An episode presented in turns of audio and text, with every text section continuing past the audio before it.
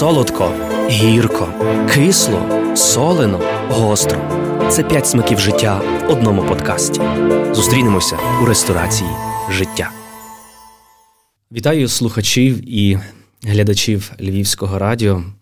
П'ятниця вечір і ресторація життя гостинно відкриває свої двері, щоб почастувати вас справді дуже таким глибоко духовним, тим, що справді надає сенсу нашому життю. Знаєте, сьогодні мені так пахне цей запашний житній хліб. Хліб, який є справді тією їжею, яка дає нам можливість продовжувати наше фізичне життя.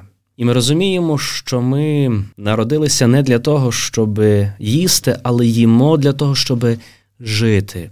Вже в цих днях ми з вами будемо спогадувати чергову річницю пам'яті великої біди, яка трапилась на нашій великій Україні. Будемо згадувати пам'ять тих, для кого цей шматок хліба, який є сьогодні перед нами, був великою розкішшю, і, можливо, навіть його не могли дістати ті, хто справді цього хотіли. У нас сьогодні особливий вечір, вечір пам'яті голодомору, і тому ми сьогодні саме запалили оцю свічку пам'яті. Ми, як колектив Львівського радіо, всі ті, які справді переживаємо події, які відбулися з нашим українським народом.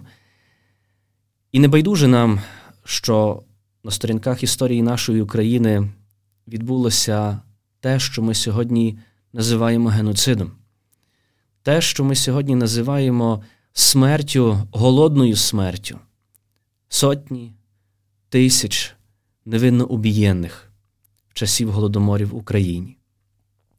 І напевно, що розпочати сьогоднішню нашу зустріч хочу із одного свідчення. Це, зокрема, свідчення однієї учасниці цих жахливих подій. Надійшла весна, з'явилася перша трава. На Донбасі її звуть Павутелька. Такі біленькі квіточки. Ми, діти, повилазили на поле, збирали ті квіточки та їх їли. Був у нас такий далекий родич, нашого діда двоєрідний брат. Ішов він помаленьку у лаптях, і мені це дуже запам'яталося, а ми збирали в часі власне цю травичку. Пам'ятаю, і досі я на нього так глянула а він увесь блищав. І весь був такий пухлий, ледь ноги волочив за собою. Я прибігла додому, підійшла до бабуні і сказала бабуню, рідненька, я бачила діда Грицька, він такий гладкий, так ішов помаленько. І вона каже: помер наш дідо Грицько. А вона каже: Та як ще зовсім недавно він йшов, я його бачила, так, він пройшов, але далі впав і умер.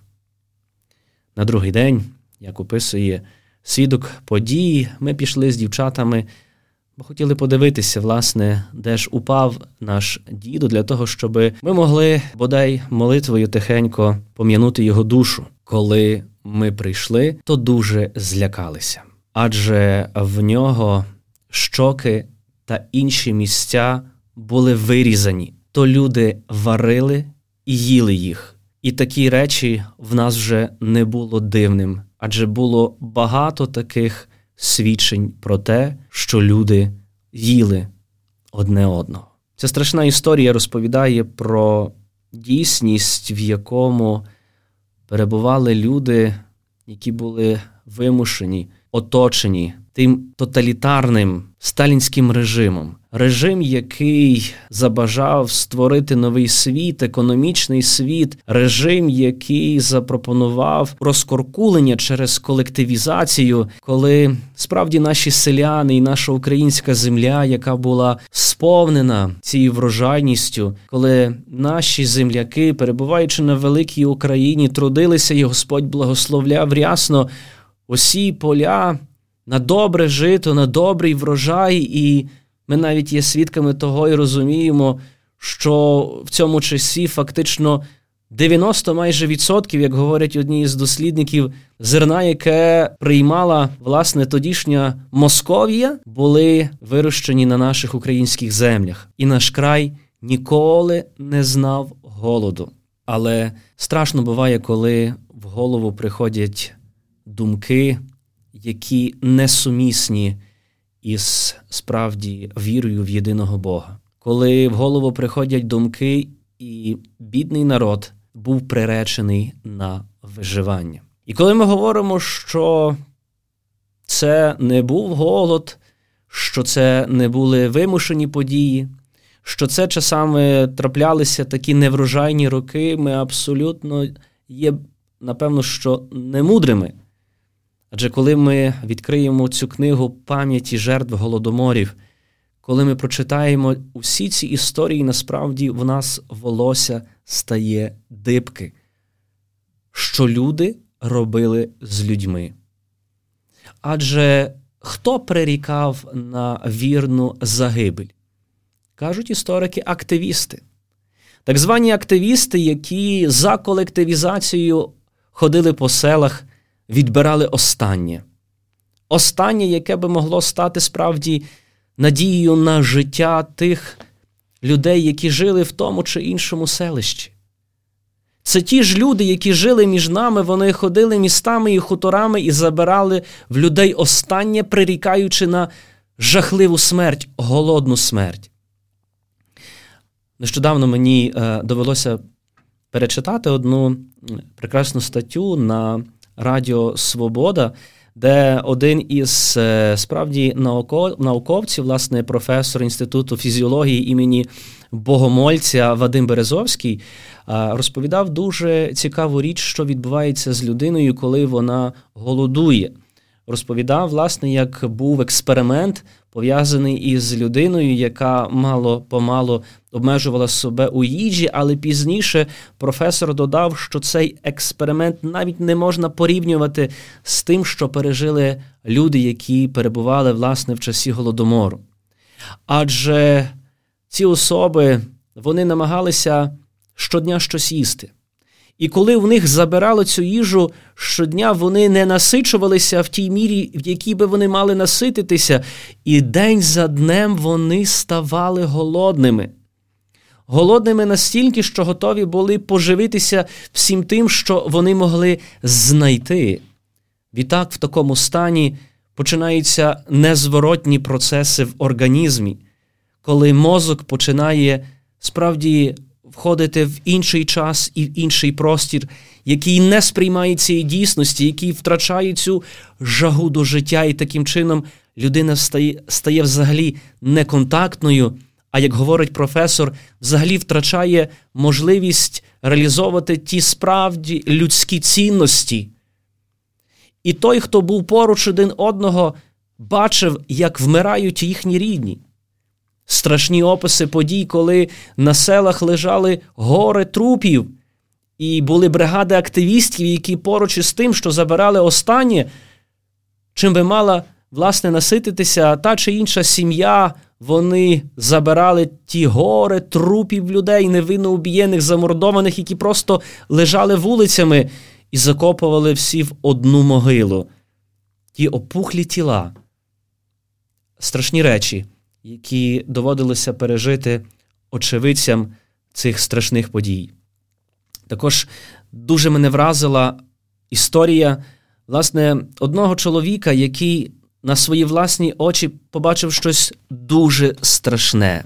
Ця історія жителя села Червоноармійське Петра Борисовича. Він описує, що намагалися люди вижити по-різному і іноді звірячим способом. Одного разу він повертався разом із своєю подругою із дитячого садка, в якому він перебував, де дітей трішки підгодовували. По дорозі додому, адже це була дорога зовсім недалека, зовсім близько було перейти додому, адже щодня за ним приходив батько. Вони зустріли одну дивну жінку, яка лагідно привіталася і запропонувала їм дещо перекусити, насититися. І коли вона взяла, як описує власне очевидець події, Каже, мою подругу взяла до хати, а мене попросила взяти сокиру і піти нарубати хмизу для того, щоб можна було розпалити вогонь. Коли маленький хлопчик намагався впоратися з тим неслухняним хмизом, відбулося те, що сокира випала йому з рук, і, власне, це, напевно, що був великий Божий промисел для того, щоб сьогодні на весь світ свідчити все те, що відбувалося в ті страшні часи. Коли сокира випала і в нього з рук, вона страшенно поранила йому ногу і дуже швидко почала текти кров. Хлопчик налякався, і оскільки був зовсім поруч цей дитячий садок, він побіг до своїх нянь для того, щоб вони допомогли йому. Коли няні зупинили кров, перев'язали рану. Вони почули історію, яка трапилася з цим хлопчиком, чому він так поранився. Коли няні зрозуміли, що є щось не те, і швидко побігли на те місце, де ця дивна жінка запросила цю маленьку дівчинку до своєї оселі, вони вжахнулися. Адже зайшовши до кімнати, вони побачили, що вже на пічці щось варилося в казані, а в погребі вони знайшли понівечене тіло маленької дівчинки. Ось це страшно. Все, дорогі брати і сестри, страшно, коли ми перетворюємося у світ, в якому вже себе не можемо контролювати.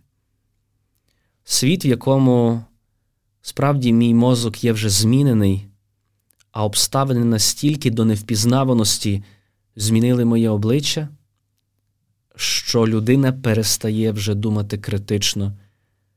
Вона входить в стан такого, неначе сну, вона замерзає. Вона не розуміє, що з нею відбувається, вона втрачає саму себе. І саме, напевно, цього і намагалися досягнути так звані активісти цією вимушеною колективізацією і тим вимушеним голодом українського народу. Вони намагалися придушити, придушити голодною смертю будь-яку свідомість наших громадян, українського народу, будь-яке бажання щось жити, творити, вирощувати, дякувати за все Богу. Ця тоталітарна система, ця сталінська система, вона намагалася вбити людину в самому корені. Вона намагалася спотворити назавжди обличчя української нації, але не може цього зробити. Тому що серед, напевно, що тих врятованих, яким Господь Бог дарував шанс прийти і на весь світ розповісти все те, що сталося на нашій великій Україні.